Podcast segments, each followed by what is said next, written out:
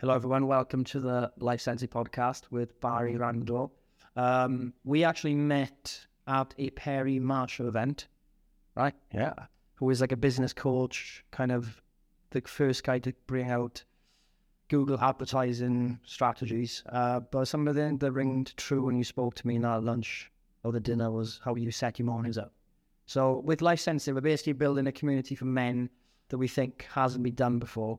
But you didn't know what I did, but that, that didn't really. We had a chat, and then you explained your morning routine before I even told you about Life Sensei. Okay. And then I said to you, do you know what? What you actually do is what we actually teach people with Turtle. They say like you get caught part of it. And you and the one thing that mentioned you mentioned was you make sure your coaching clients have this base before they can even develop further. Like they have to have these step count, they have to get up, get up earlier, they got to do their workouts, right? Yeah. So maybe introduce what you do, but introduce why that's become important to you, really. Well, yeah. Okay. So ju- just to kind of um, make sure that I'm correct with what I'm talking about here. So the routine for clients is not like if you don't do this routine, then you don't work with me. Yeah. It's more this is what works So- for me, and then try and be just a great example to them. And you know, as a as a man, obviously, I want to be a great example to my family and stuff and clients as well. So I I I basically um, help. Here's how I summarize it. Clients probably buy some sort of business coaching, but what I actually do is I help people that are tactically and emotionally overwhelmed and help them simplify it. Right. So the simplification comes from starting the day right. Like, because if you if you get up in the morning, it's kind of a miracle morning thing, right? If you get up in the morning and you fall out of bed and you drop into your vehicle and you've not made enough packed lunch, you stop on the way to the um the the office and go into a service station, you're gonna pick the wrong things. You're you're gonna be starting off a bit stressed. How do you expect to have a great day? So most people start their morning really poorly and then expect to have a great day and then can't understand at the end of the day why they've not had a great day. So that's basically what I do. And with clients, it's like I get up in the morning, go for a walk, or I get up in the morning, I go PT every single day. And if I don't do that, then I don't feel kind of like myself. Like because we've got, you know, the there's kind of like we've we're working constantly every single day. I feel to remove some sort of negative voice from our heads. I do that by having great rituals that support where I want to go in life, as opposed to allowing you know some sort of inner voice to guide me a bit uh, every single day. And when I'm not following that morning routine, and when my clients are not following the morning routine like that, they all feel it. Like, so I'm kind of just doing things that work. Yeah. Um, I'm not theory based. No, no, no. As we we've talked about a lot, you know, if it works, do it. If it don't work, don't do it. But don't Yeah. say it if you if you've never tried it. Yeah. So that's that's it in a nutshell. Yeah, but resonate resonate with me like because people might know the story of Life Sensei, listen to this, but it's essentially Turtle Method was the female version of this company, right? And all of these women started doing big life changes once they sorted their morning routines out and got confidence in themselves. So, like you're saying, you've sort of seen it as something that is integral to yourself and it works. I've seen it for women who aren't even potentially entrepreneurial to start with, eventually gain confidence from it to go and do big things. So it seems like the the basics are needed to to basically go to the next level, and that's why obviously with our life sensei plan, everyone's doing that first seven day introduction, is because it is that important. It's not like we haven't just started talking about how much money do you make, how much money do I make. It's not even part of the conversation we have really because you're successful in your own right with what you're doing. I've done, I've got two businesses were successful in that sense, but it's not really about all that stuff for us. Like we've gone straight into why you know, your day Yeah. is amazing because of your team and you do something with purpose. Yeah. You know, you're not selling Ro- Rolex watches on you. You're not going on you going, you know, you can get this Sure. because it doesn't matter. Yeah. Well, uh, yeah, again, that, that success for me depends on what your currency is. So if that's money or time or health or whatever. So everyone's got different currencies, you know. So for me, it's I don't want to work weekends. I don't want to work on a Monday. I don't want to work before 10 o'clock in the morning. That's my time. So I've worked for a number of years to be in a position where the kind of the business works around what I want to do. I'm not stressed in the morning thinking about got to check the emails, got to do this, got to do that. I don't like you listen to how the people run their businesses. You listen to one person and they get up at five and they never check their emails for the first three hours. Listen to the next person, they get up at four and they check their email straight away, right? And then it's like you get confused and go, well, which should I do? Yeah. Well, Yeah. you know, Jim Rohn says that the best thing ever, which is if I follow this one thing, I'll live forever. If I follow this other thing, I'll I'll die young. So what should I do? Well, listen to both and then make up your own mind. But I feel like businessmen in particular, and this is why Life Sensei really appeals to me and your and your vision for it, is because businessmen are like almost like plagued by comparison. You know, I'll give you one example, uh, Scott, that we I was chatting to someone about this. I was chatting to a few people about this. They say like as soon as like one of their friends says, "Oh, you know what? We're going uh, so so's going on holiday," instantly the man feels like less of a man because his wife is just speaking about somebody else's life that's slightly better. Yeah. So we feel like constantly under pressure to work harder, work harder, work harder. The and the the more effortless that we are, the more that we focus on ourselves and how we feel about ourselves. Fitness is a big part of it for me, as you know. The more we focus on that self care, the more we just feel better about ourselves. We, we we care less about the comparisons. We care less about stuff like you, like you said. You got two businesses, you make money. I got businesses, I make money. No one knows what we make, and I don't think anybody cares that much. But what they do care about is the leadership, and for me, the leadership is how is somebody showing up every day. Do you know what I mean? Yeah. Like Someone does it. how am I showing up every day? How am I looking after my myself? You know, like again, just going into like um, parents because I you know I'm a parent myself, but it's like I want like kids to see the way that I look after myself, not how hard I work. Like we've all got like we got work hard work ethics. I'm from a a, a hard working, um, working class background but I, I've seen that people work themselves to death seven days a week. I don't want my kids to see that. I want my kids to see that dad don't work weekends. He don't work on Mondays. And he, Yeah, and he, he goes to the gym in the morning and he sits in the hot tub and he reads books and he wants to improve his life. That's what you want to teach people, not, you know, again, I just, some of the rubbish that you listen to online, right? Oh, Herman names mentioned, is like is constantly hustle, hustle, hustle. If you're not working eight days a week, then you're you're not trying hard enough and stuff like that. I think that's the wrong thing because when you get to 65, 70, if you're lucky enough, you'll look back and say that was all the wrong way to approach life. So for me, it's you know success is in their time. You know, yes, Steve Jobs literally loved, he's probably the guy that probably loved his work the most of anyone I could think of. And even he said in his dying days, he wished he spent more time with his family. Ah, Think about it, mental. This guy was Apple. Like, he thought Apple was his kid, yeah, basically. yeah, And he loved it so much. So for him to say, yeah. Same with the study on um, women, mm-hmm. right? So if a mother speaks about mm-hmm. losing weight, right, around their kids, by the age of eight, their daughters want to lose weight.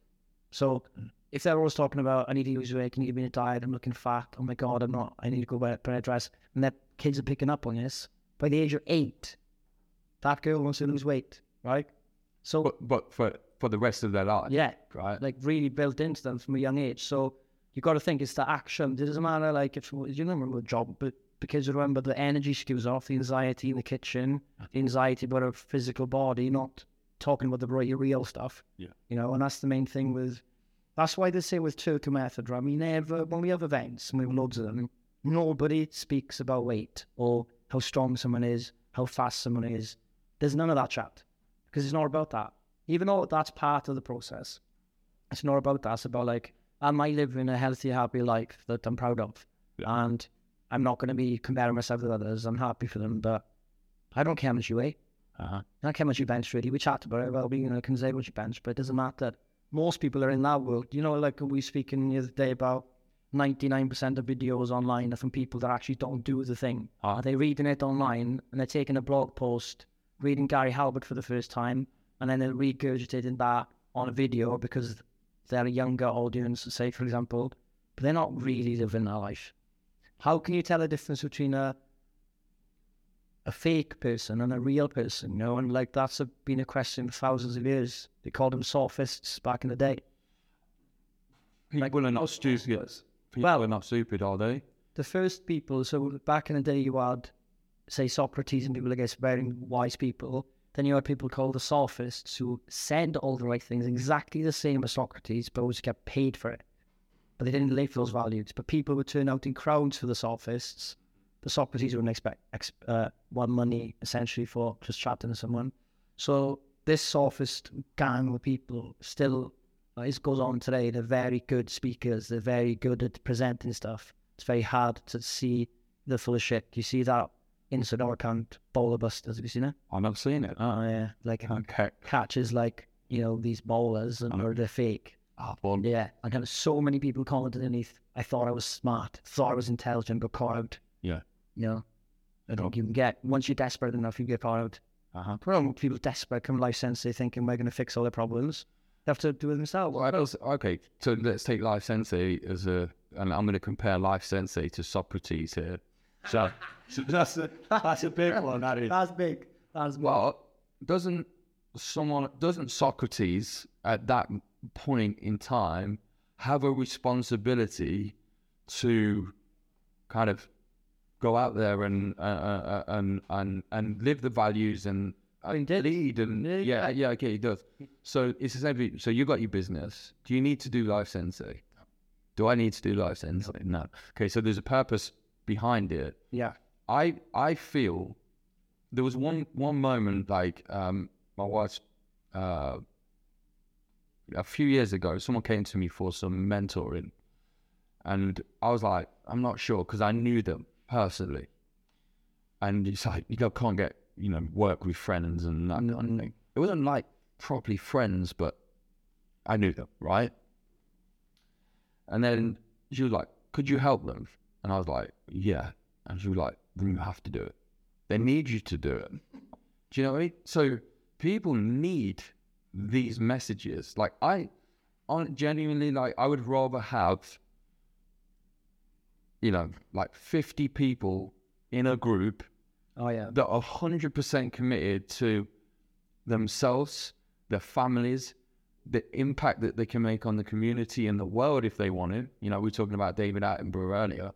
If I'd rather have a group of fifty to hundred people in Life Sensei that are totally committed to themselves, their families, and the impact that they can have on the world than a hundred thousand people that are just kind of, you know, dangling their leg in, like it, Yeah. to use like a football or soccer if you if you if you're in America, Australia, or whatever. Yeah.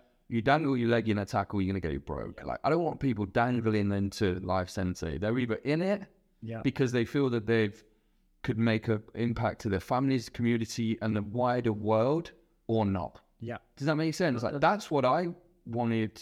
That's what I was from your vision, and me being part of this was because I think a small group of people can make the biggest impact in the world So, so if they're all aligned and committed to it.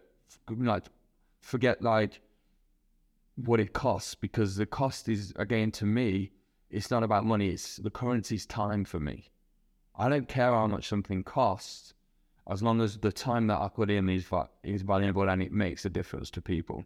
Well, if you were to think about what they're offering Life Sensei and go back 20 years to your 20 years old self, you know, it's an unbelievable thing to be part of. It's like, it's like, it's like a turbocharge. You're to learn so much from the right people. Imagine having the access to the coaches and stuff we've got, nutrition, business, training, mindset, all that stuff together. It is, if whoever sees this and has access to it is a very lucky person because it's so saturated out there. If you have to get through the shit to us, Uh-huh. somehow Yeah. out there. I'm sure we will attract the right people. That's life changing for that person if they jump all in. But what you're saying as well, it's always been small groups of people that change the world. So a few examples of this. People don't know in Silicon Valley, before it became Silicon Valley, it was Santa Clara Valley, nothing there. Just a few people after World War II, engineers scattered around the place. Then they, a company called Fairchild Semiconductor was set up and they revolutionized with the silicon chip. And then there was eight founders that decided to split off and they set up their own companies. And to this day, 70% of Silicon Valley startups have got a link back to those eight founders. I know their money because they were the, the original VCs. They wanted to give all of their friends who they believed in money to start their own company up. It wasn't like we're going to tear down all the competition. It was like let's go change the world. So Fairchild Semiconductors is responsible for all of the essentially nearly every tech company in San Francisco today. And it's the same with um, have you heard of the PayPal Mafia? Have you heard of them? Well, I've I've heard, but I don't know. Just PayPal Mafia, like you know, Elon Musk had his payment company X.com. Then you had um, can't remember his name, but a genius Ukrainian-born guy, and then you had Peter Thiel, and they both joined forces because they were competing against each other. They were actually next door neighbors in an office, Mm. the only two companies in the world to start with the, the digital wallet.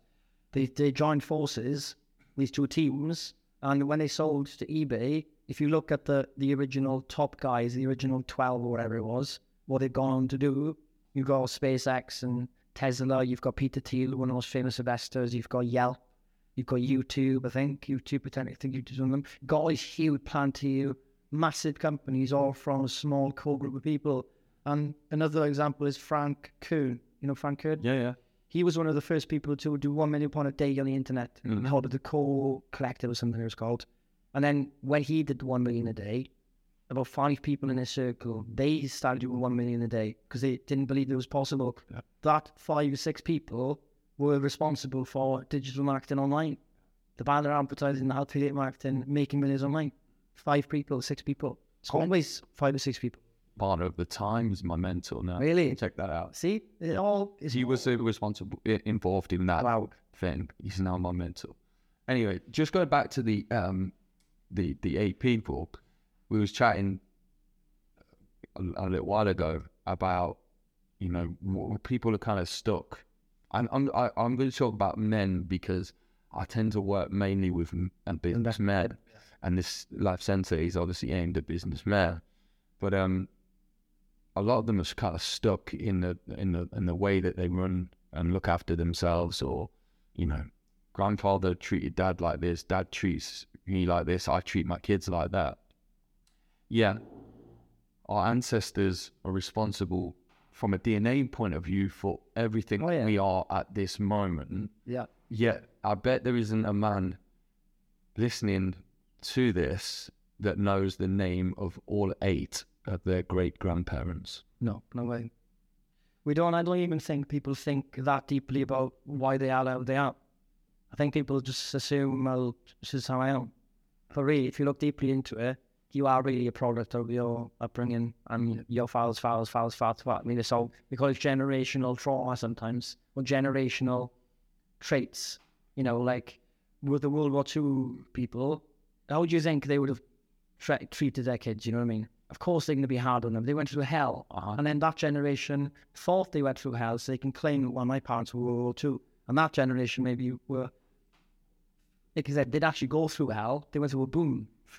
And now they talk about millennials who are like, you know, oh, the millennials don't know what the tough times, and they did. They, you know, their parents did, but they didn't. And now they, this is all passed on, like, oh, we've had it worse than you, worse than you, worse than you. Again, from from hearing the stories when you're young, you almost feel like you're in it. Yeah.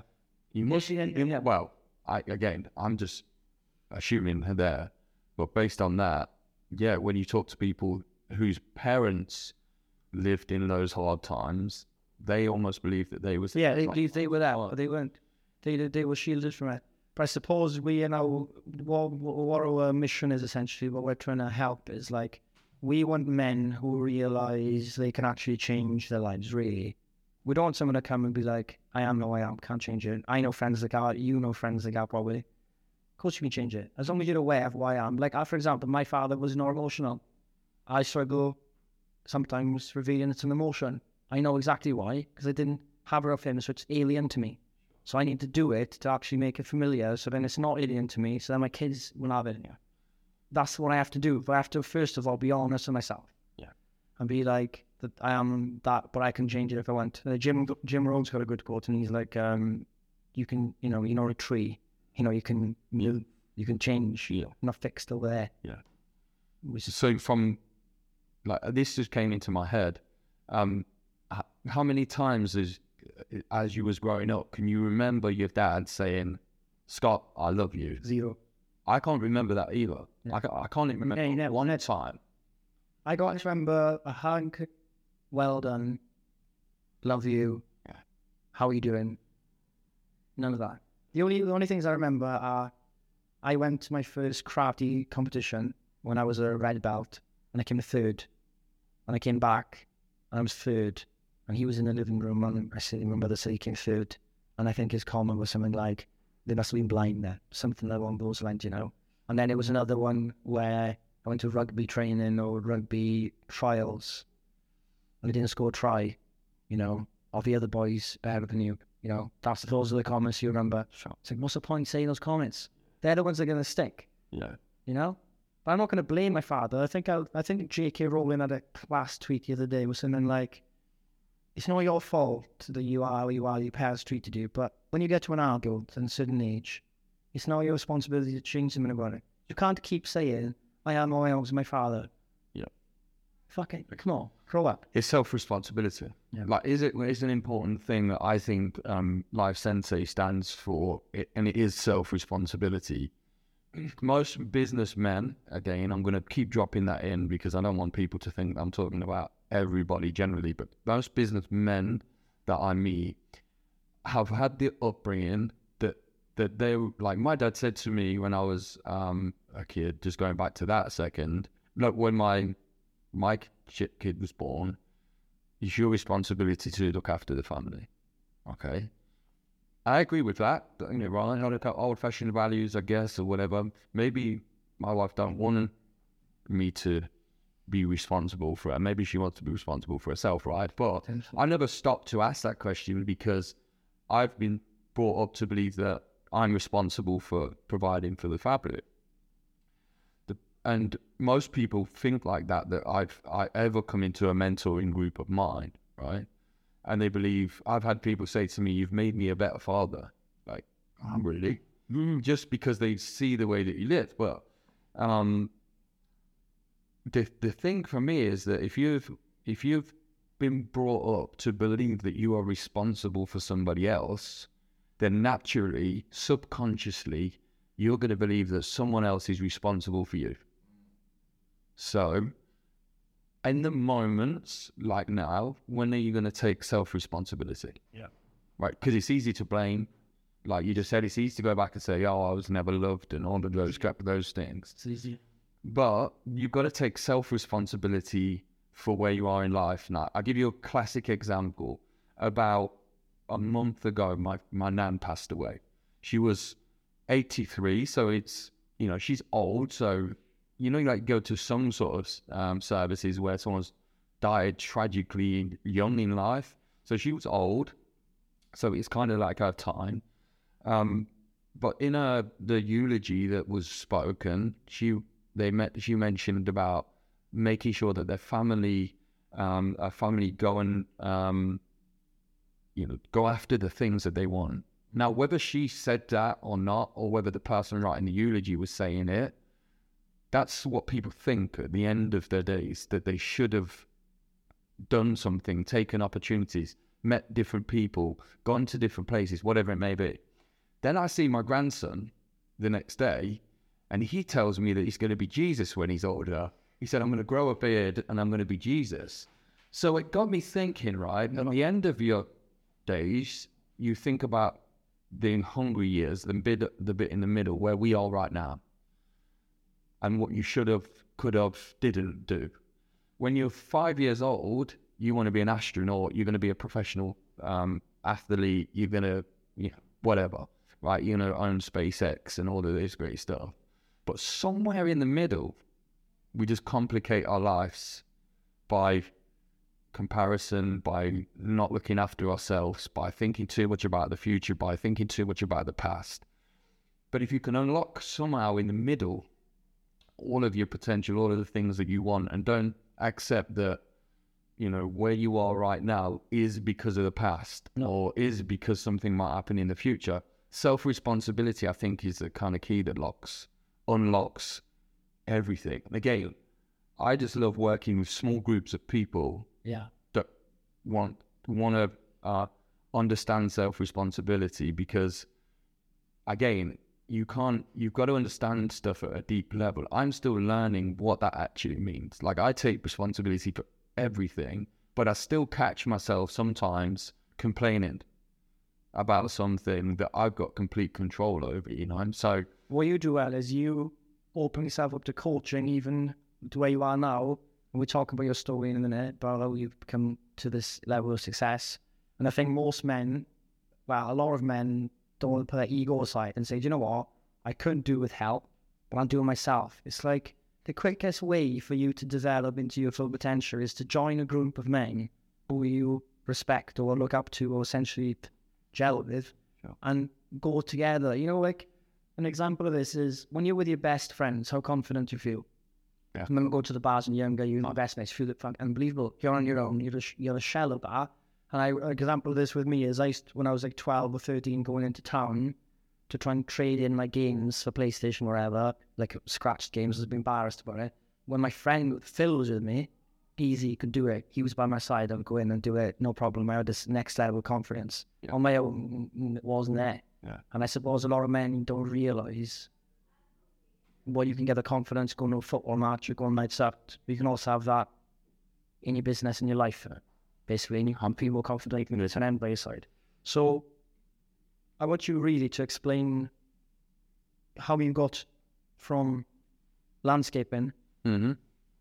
Into co- getting coached and into developing it, and what was the lock for you? Because why weren't you the classic manual labourer saying, "No, no, babe, I've I'm my own boss. I'm doing enough as it is." You know, the, the, the if I came to you back in the day, you didn't have your mum said, you'd be like, "No, I'm doing all I can."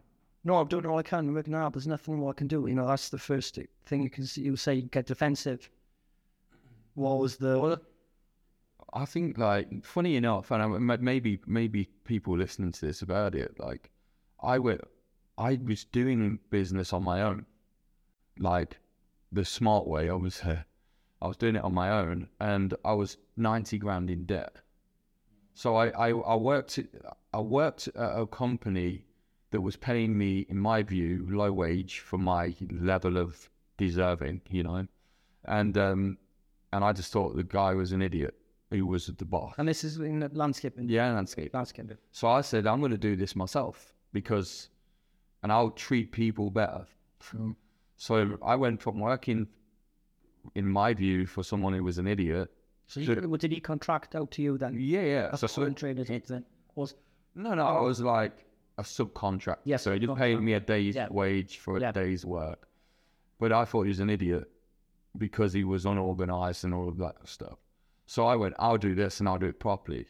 So give it, go 18 months after, I'm working for a bigger idiot that's myself, unorganized, all of the things that he was that I Yeah. said I would do better.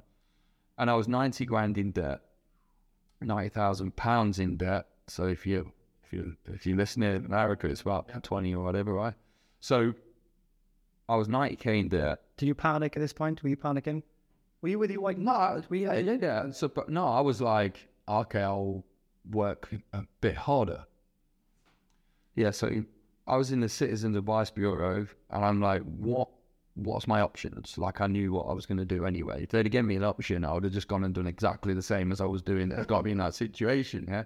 So, um, they said, "Oh, pay your mortgage, or you're going to take the house off you." So my wife starts crying, and that was like everybody needs that that moment where they go, hold on, something's got to change here. So it's a bit like, I guess if you used fitness as an example, I'm going to go all over the place here.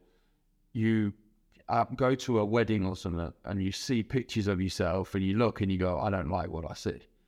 It was a Or when you get left because you've got out of shape and someone's left you because you yeah, or anything like that. Anything. You know, like I, okay, Shut it on, whatever. I go go go back to that, and there's loads of examples where business owners that I've worked with have their families have been destroyed because of their their work, even though they were trying to do the right things. Anyway, I'll go back to mine.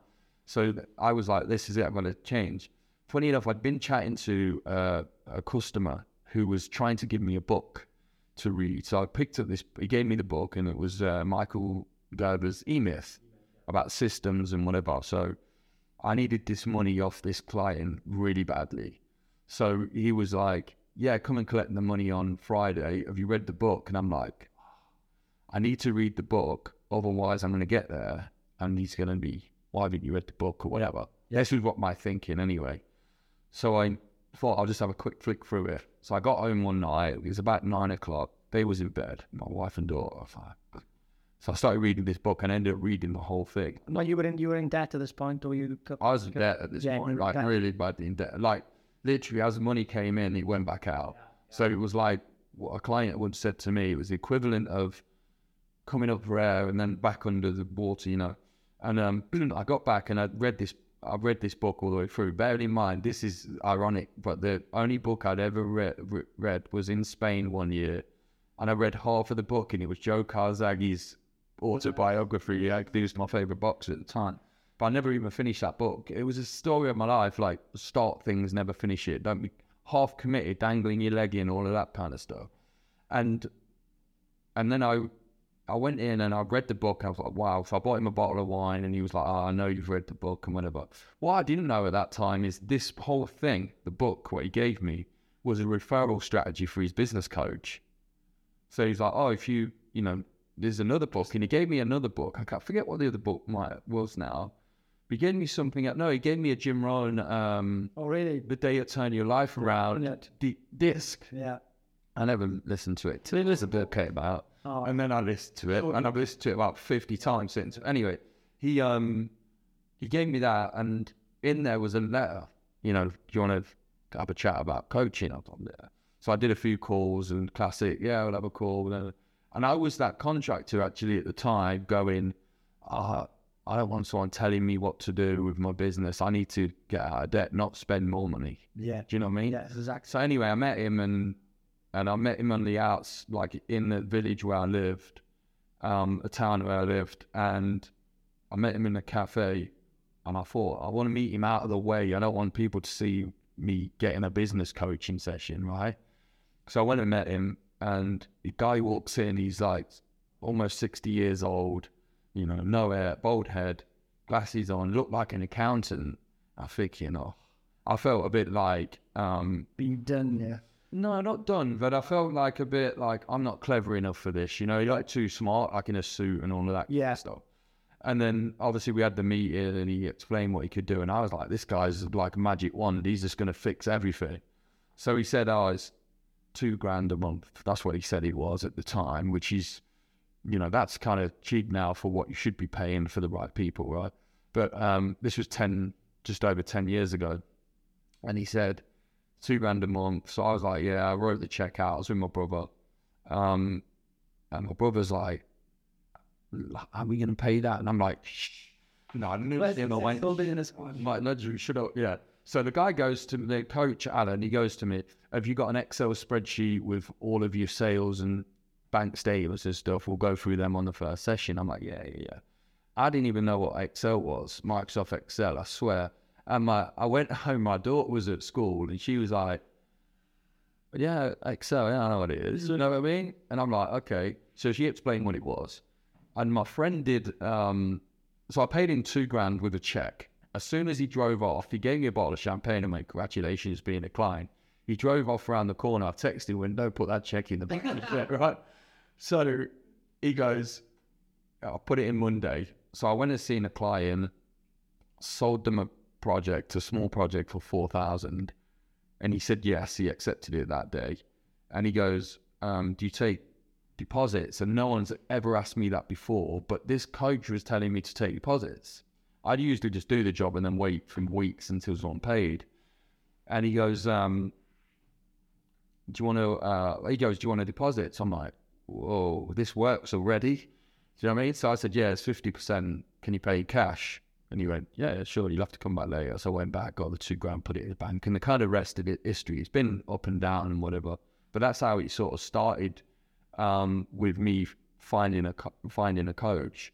And then, yeah, just on, from there, just developing and moving forward. About a few years after trying to hire a team and the first, actually the first coaching event, some people will resonate with this business owners the first coaching event I went to, I had three or four guys that was working in this business that I'd go in, and I said to them, I dropped them out on uh, on a job, and said I've got to go and do quoting all day, but I'll be back and forward, you know.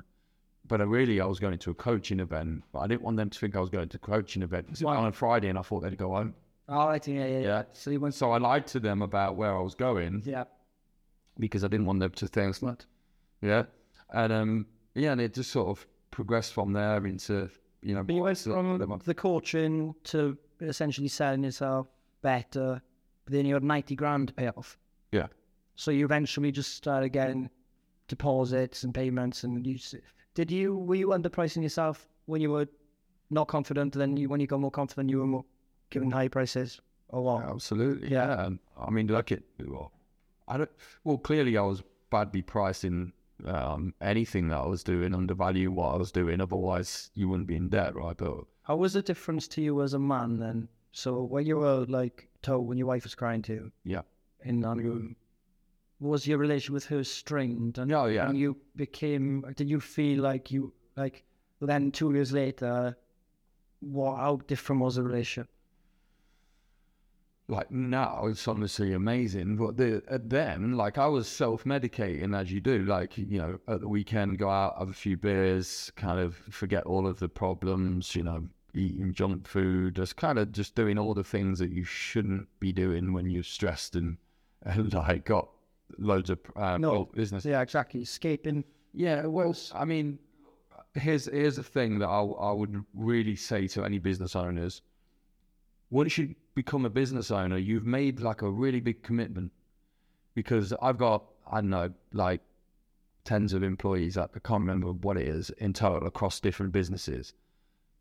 You have a responsibility to them as well, and that's to show up as a good human being, right? yeah So if you're self-medicating, as in drinking, you know, um, uh, going to bed too late, binging on Netflix, all of the stuff that, that you would do to escape the responsibility that you've got to all of these people, but you make a massive commitment when you take on a business, and it's not, it's like, like health as well. But it's- like you don't want to just drop in and out of it. no no no no I, I give you one one one quick example, and my brother won't mind me saying this, but I was chatting to him a couple of weeks ago, no and uh, he'll be listening to this once it's once it's um, on. But we was talking about consi- consistency, and I was like, I don't think I quite understand consistency at this point. I'm consistent every day, but doing something every day and then spiritually and deeply understanding what that means, like going all the way back to when the, someone went, "Hey, this consistency thing, right?"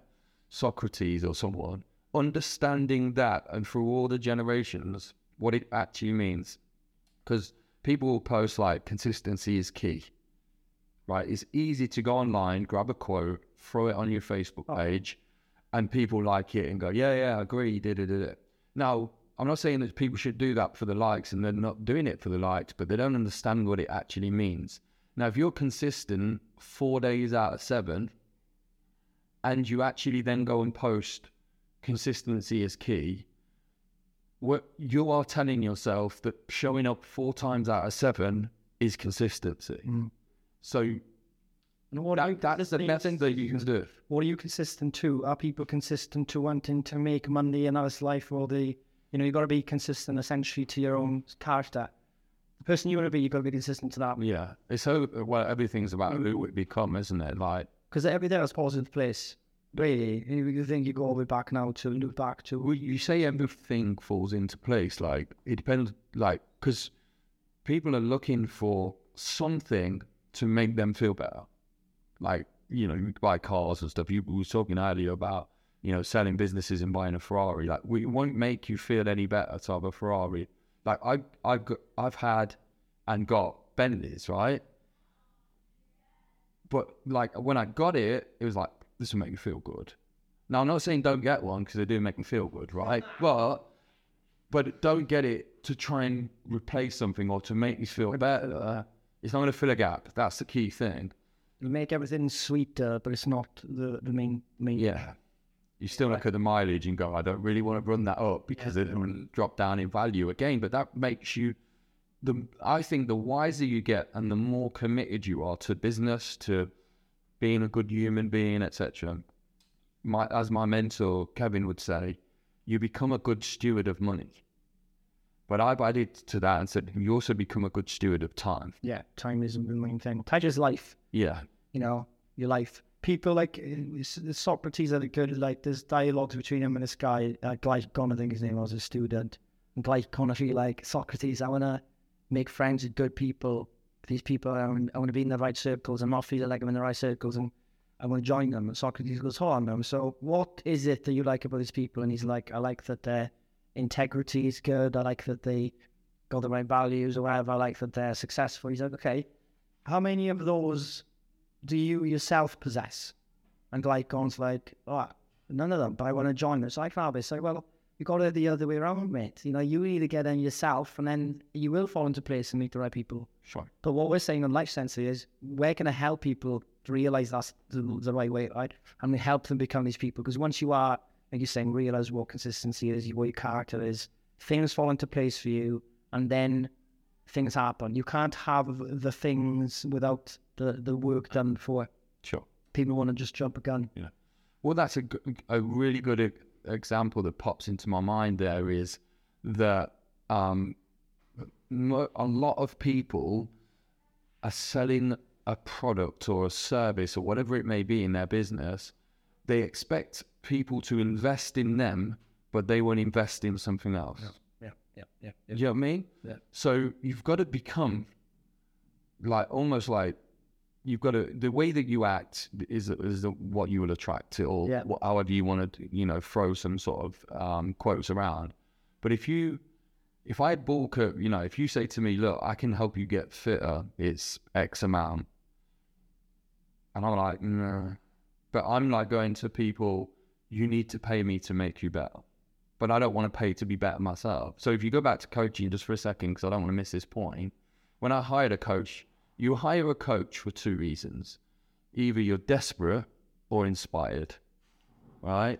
I was desperate. Mm. Now it's more inspiration. Like I was just talking to you this, this morning. I'm going to hire another coach. Why? Because there's some things that I want to scale. In my eyes, I'm on the same level as this guy. But he knows some things that I don't know. Yeah. Right? So I'll pay him to learn them and to help me grow the business right? That will cost me a lot, but I'll make way more. Yeah. And I'll become a better person. Then all of the people that work with me will become better people. All of the people that are mentored under me will become better people. Their family become better and they, they put money into the economy. So what people don't realize is one decision to yeah. hire a coach or to hire an employee has this ripple effect way bigger than you can ever imagine. But we focus too much on the smaller smaller part of it. So, well, Leah, your example is you were given a book. Yeah. You're thinking about it. That book to you was everything, but you were ready, kind of semi-ready for the book. You know, you got pushed in a bit to read it, but you read it. How many times have you sent a link to your friend to watch this video, read this book, you read it, and you just don't do it? It's like all you have to do is take that video yeah. seriously. You know? Well, well, uh, this is the thing, right? Uh, another thing for me with consistency is people want to get 52% better immediately. Whereas if you actually focus on just being 1% better every week for a year, you're 52% better. Most people are okay in the beginning with being 1% better a week. But at the end of a month, when they're only 4% better, it almost feels like it's not worth it. So just focus on 1%. If I can be 1% better every week for the next 10 years, how much better am I going to be? For a client in my, for a client in, in, uh, that I work with, I just say, just get this one thing done in the next week. At the end of the year, you're going to have 52 things done. Do you think your business is going to be great at the end of that year?